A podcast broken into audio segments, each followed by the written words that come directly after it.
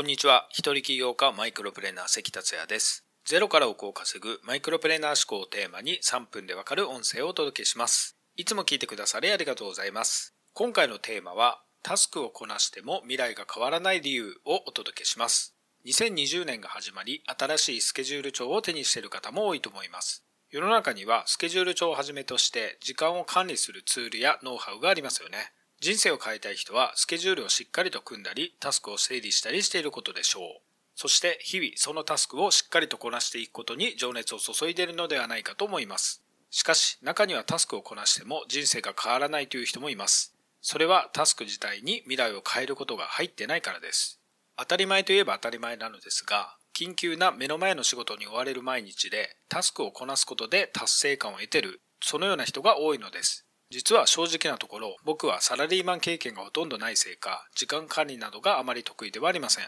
逆に時間管理やタスクを少し得意になる必要があるのですが、それでも人生を変えることができたのには、未来を変えることをやってきたからです。未来を変えることというと抽象的なので例を挙げます。例えば自分を成長させるための時間や、未来のビジネス展開などを考える時間や行動、楽しい思い出作りやライフスタイルを送る時間などのことです。ベストセラーのななつの習慣をご覧になった方ならご存知だと思いますが、時間管理のマトリックスというものがあります。時間管理のマトリックスとは、すべての活動は緊急度と重要度のふたつの軸によってよっつの領域に分けることができるというものです。よっつの領域を説明しますと、だいいち領域は緊急かつ重要な領域。例えば締め切りのある仕事やクレーム処理、切羽詰まった問題などです。だいに領域は緊急ではないが重要な領域です。例えば人間関係づくり、健康維持、準備や計画、勉強や自己啓発などです。だいさん領域は緊急だが重要ではない領域です。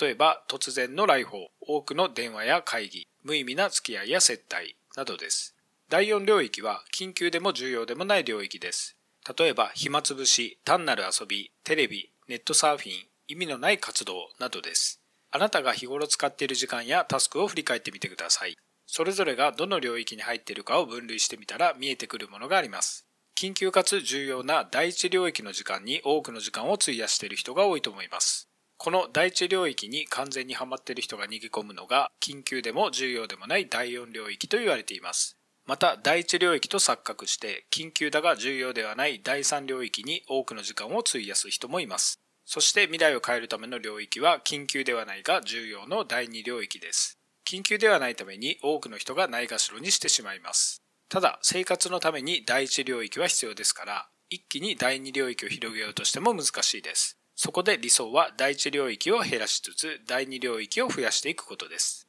そして僕からの提案として、スケジュールに優先的にだいに領域の予定を入れることをお勧めします。